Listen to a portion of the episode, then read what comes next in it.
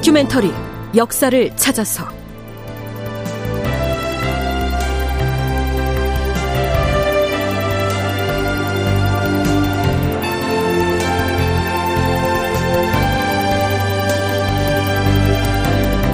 제 1152편. 광해군은 왜 존호를 거부하였나? 극본 이상락 연출 황영선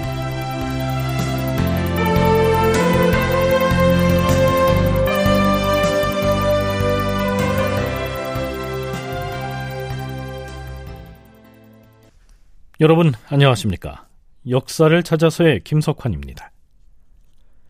높을 존자와 불을 호자를 합한 존호라는 말 들어보셨습니까? 일반적인 의미로는 상대방을 높여 부르는 칭호, 뭐 이 정도로 풀이할 수 있을 텐데요. 하지만 왕조 시대에는 임금이나 왕비의 덕을 기려서 올리는 칭호를 의미하는 말이었지요. 존호는 생전 또는 사후에 왕이나 왕후의 공덕을 기리기 위해 올리는 칭호였다. 예외적으로 당사자가 왕이나 왕후는 아니지만 그의 소생이 왕인 경우에도 존호를 올렸다. 또한 왕실의 경사가 있거나 왕이나 왕후의 업적을 선양하고자 할 때에도 존호를 올렸는데 생전에 존호를 올리는 것은 가상이라 하고 사후에 올리는 것은 추상이라 하였다. 나라에 경사가 있을 때 그 경사를 선대의 공덕이라 여겨서 선왕에게 존호를 올리기도 하였다. 그러니까 나라에 어떤 경사가 있거나 왕이 특별한 업적을 성취했을 때 그 공덕을 기리기 위해서 존호를 올렸다는 얘기지요. 조선의 역대 왕들 중에는 제위 중에 두 차례 이상 존호를 받는 경우도 있었습니다. 참고로 임진왜란이 끝난 지 6년이 지난 1604년 영의정인 윤승훈이 문무백관을 이끌고 와서 선조에게 존호를 올리면서 그 공적사항을 적은 전문을 낭독하는데요. 그 중에 일부를 소개하자면 이렇습니다. 우리 전하께서는 현묘한 도를 마음에 간직하시고 지성을 다하여 상국인 중국을 섬겼사옵니다. 그리하여 처음에는 길을 빌리자는 외적의 청을 물리침으로써 의리를 태양처럼 밝혔고 끝내는 나라를 회복하는 공을 이루었으니 그 덕은 옛날의 어느 제왕보다도 높다고 하겠습니다. 그리하여 이제 태평을 누리는 운세를 만나게 되었으므로 감히 존숭하는 의뢰를 상고하여서 삼가 지성대의 격천희운이라는 존호를 올리옵니다. 광해군 말기의 역사를 탐색하면서 갑자기 존호 얘기를 꺼낸 이유가 있습니다. 명나라의 감군어사가 한양에 들어와서 광해군에게 군사 징발을 압박하던 바로 그 시기 조정의 대소신료들이 광해군에게 존호를 올리겠다고 다퉈 주청을 올린 겁니다. 좀 느닷없다는 생각이 들지 않습니까?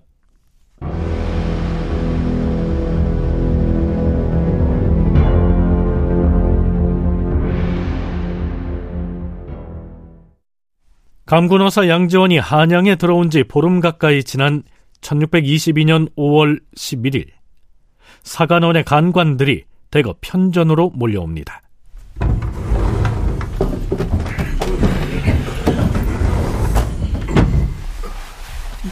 주상 전하, 이번에 중국에서 새 황제가 즉위한 뒤에 우리나라의 감군어사를 칙사로 보내면서 은을 하사하여 싸운데 이것은 전에 없던 일이옵니다. 물론 간혹 우리나라 사신이 북경에 갔을 때 은을 받아온 적이 있기는 하였으나 어찌 오늘날 감군어사가 칙서를 받들고 오면서 은을 가지고 온 경우와 견줄 수가 있겠사옵니까? 음, 그래서 과인도 황제의 은혜에 고마워하고 있다. 그런데 무슨 문제라도 있는 것인가? 전하, 이런 경사스러운 일을 맞이하였으니 마땅히 종묘에 고하고 전하께서 친히 제사를 지낸 뒤에 응당 순서에 따라서 예를 행하여야 할 것이옵니다. 종묘에 올리는 제사는 날짜를 미뤄서는 아니 되옵니다. 감군어사가 모화관에 머무르고 있는 동안에 제사를 올림으로써 대국을 섬기는 전하의 정성을 드러내 밝히시옵소서. 그리하시옵소서.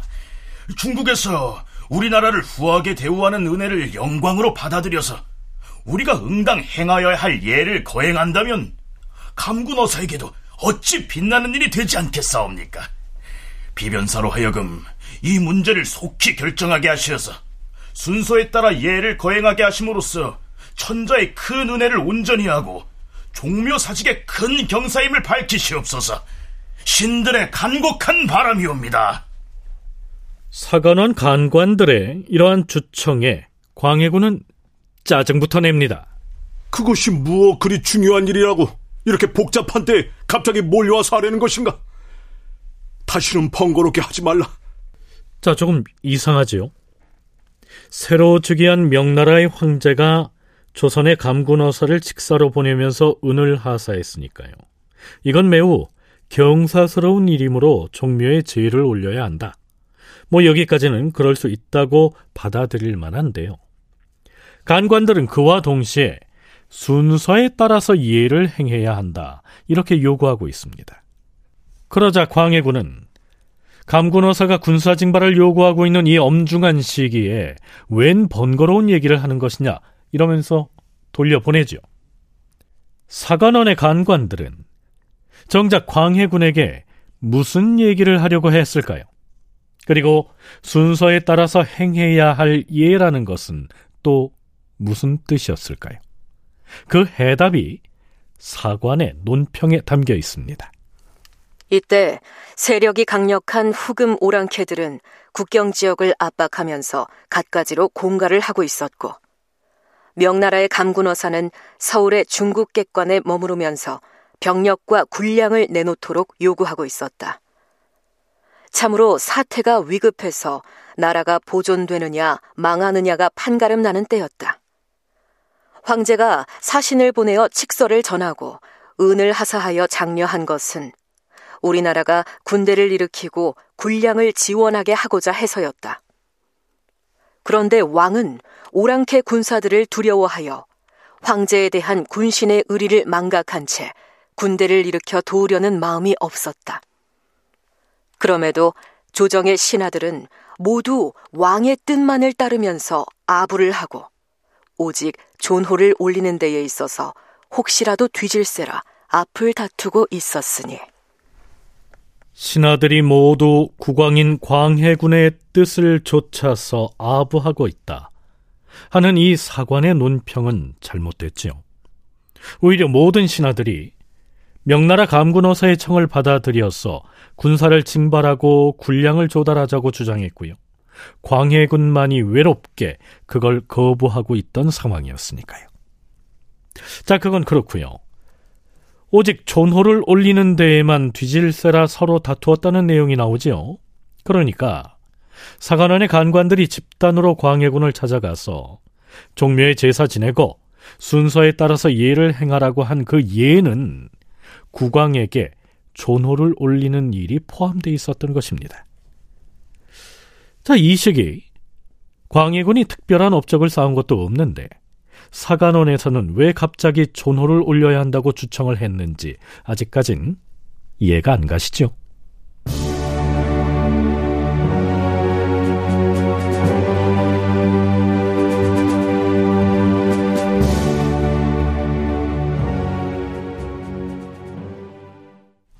나흘 뒤인 5월 15일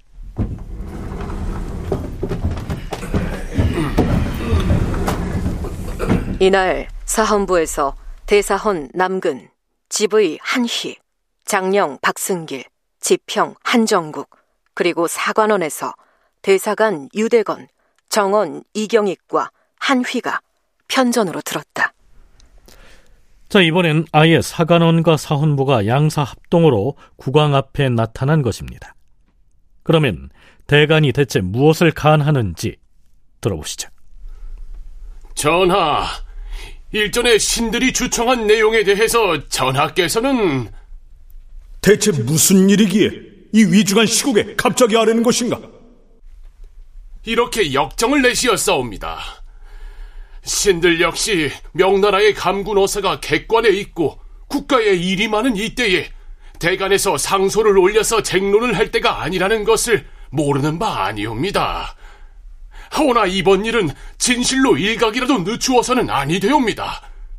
그러므로 공론에 따라서 감히 전하께 청을 올렸던 것이옵니다. 하온데 전하께서 겸양의 덕으로서 많은 사람들의 소망을 막으실 줄 어찌 생각이나 하였겠사옵니까? 네, 조노를 올려서 왕을 칭송하려고 했는데 당사자인 왕이 겸양지덕을 발휘해서 신하들의 소망을 사양할 줄은 정말 몰랐다. 뭐 이런 얘기입니다. 다른 관관의 얘기 계속 들어보시죠. 주상 전하, 대저 대국을 섬기는 전하의 정성이 위로는 황제의 마음을 감동시켜서 강국한 뜻에 직선을 내리게 만들었사옵니다.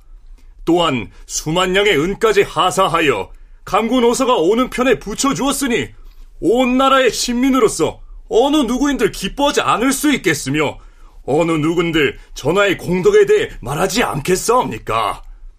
전하, 기회는 바로 지금이어야 하옵니다. 중국 사람들이 왕래하는 지금과 같은 때에 황제께서 특별히 돌보아주는 은혜를 과시하고 황제를 감동시킨 전하의 정성을 드러내 밝히어서 원근 지역에 널리 전파함으로써 해와 별처럼 빛나게 한다면 그 영광이 오늘에 더욱 빛날 뿐만 아니라 전하에 길이 전해질 것이옵니다.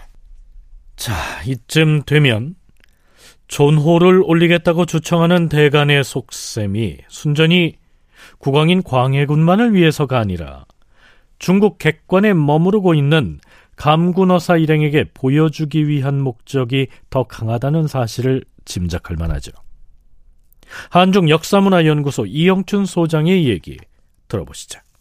존호라는 게 뭐 큰 업적이 있어야 살아있을 때 올리는 것인데 사회는 의뢰 뭐 존호를 많이 올리지만은 그런데 뭐 특별히 한 것도 없는데 그런 거 올리자고 아니 신하들은 그러니까 명나라와 호금의 미묘한 그런 상태 여러 가지 어려운 상태에서 어떻든지 광해군을 끌어당겨 가지고 저 명나라를 지원하도록 그렇게 하려는 의도가 있는 거죠. 존노란 게 신하들의 아부죠. 뭐저 임금에 대한 아부인데 그래가지고 저 임금의 비율을 맞추고 아부를 해가지고 명나라를 도와주는 쪽으로 그렇게 하자고 몰고 가자고 하는 것이 그 의도가 아닌가.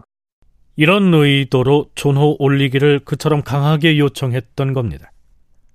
하지만 이 의도를 훤히 간파한 강해군은 아니, 지금이 어떤 때인데? 더구나 양사가 합사해서 이처럼 번거롭게 하려는 것인가?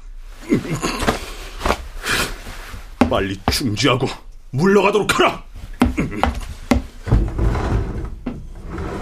이렇게 단칼에 물리쳐버리죠. 하지만 중지하라는 어명은 통하지 않습니다. 실록에 의하면 아예 홍문관까지 가세해서 언론 3사가 합동으로 나서서는 존호를 올리겠으니 허락해달라고 줄기차게 주청을 합니다. 물론 광해군은 그때마다 이런 지하에 거절하죠.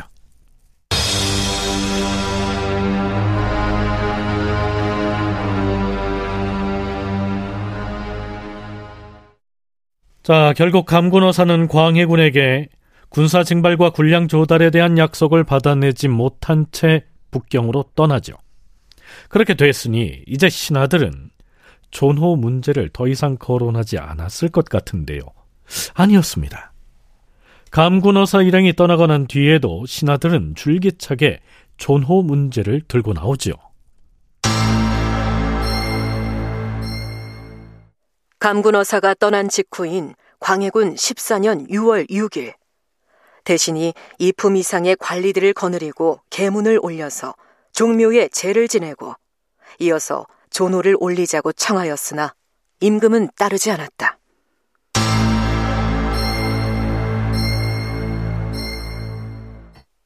(6월 13일) 왕실의 종친들이 나서서 종묘에 제사 지내고 존호 올리기를 청하였다. 그러나 왕은 따르지 않았다.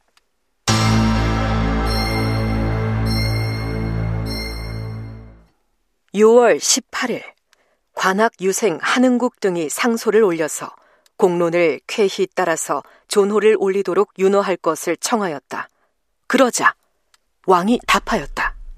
이 일은 유생들이 상관할 바가 아니니 물러가서 글이나 읽도록 하라.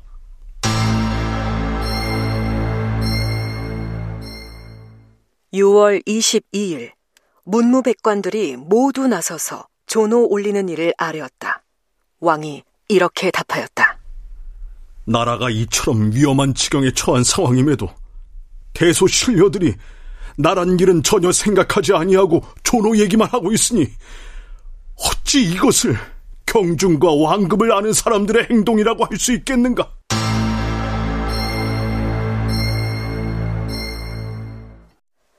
감군어사가 떠나고 한 달쯤이 지난 6월 30일 승정원에서 아뢰었다. 주상 전하, 새 황제가 즉위한 초기에 전하께서 제후로서의 법도를 잘 지키는 것을 황제가 가상히 여기시어서 특별히 많은 양의 은을 하사하셨사옵니다.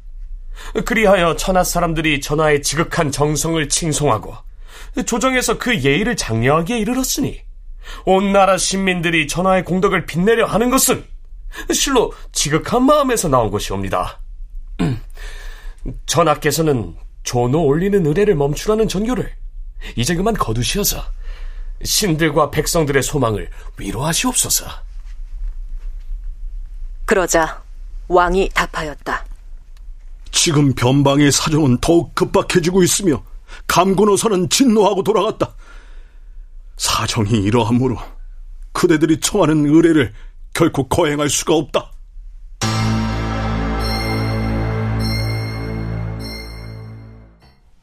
자, 그럼 여기서 서강대 계승범 교수의 얘기 들어보시죠. 감군호사가 와 있을 동안에는 행정을 마비시킬 수 없으니까 계속 이제 광해군한테 호소했죠.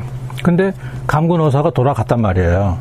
그때부터 비변사를 중심으로 해서 거의 모든 문무백관이 지금 말로 말하면 파업을 해서 정무를 돌보지 않고 왕이 있는 궁궐의 뜰 앞에 엎드려서 정원 정자, 청할 청자, 정청을 하는 것이죠. 아침, 점심, 저녁 하루에 세 번씩 올리면서 이물을 보지 않고 그럴 때 이쪽에서 하는 게 뭐냐면 그 양사에서 올린 게 뭐냐면 조노를 받으라는 거였어요. 근데 문제는 뭐냐 하면은 조노의 내용이 문제인데요. 지금 상황이 어떤 상황입니까? 군대를 보내고 군량을 보급하고 하는 강군호사가 가지고 온 황제의 칙서를 광해군이 거부했잖아요. 거부하고 있잖아요. 강군호사가 있는 자리에서 조노를 받으라고 건의를 한 거예요. 신하들의 생각은 비록 감군어사는 돌아갔으나 광해군으로 하여금 황제의 은혜를 귀하게 받드는 모습을 보이게 할 필요가 있었겠지요. 그렇게 함으로써 후금 쪽으로 기울고 있는 광해군의 이 생각을 돌려놓을 수 있다고 생각했을 것이고요.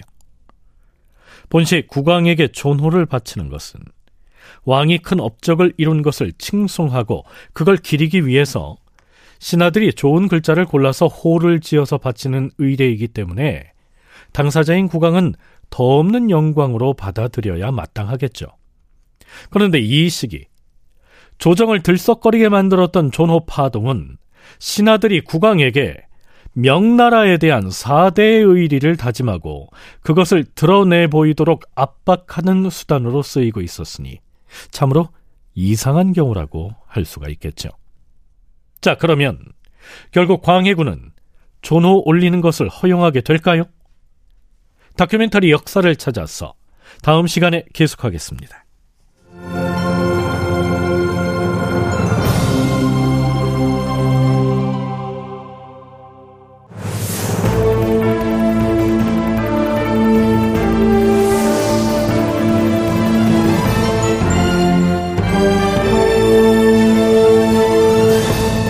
다큐멘터리 역사를 찾아서 제 1152편 광해군은 왜 조노를 거부하였나 이상락 극본 황영선 연출로 보내드렸습니다.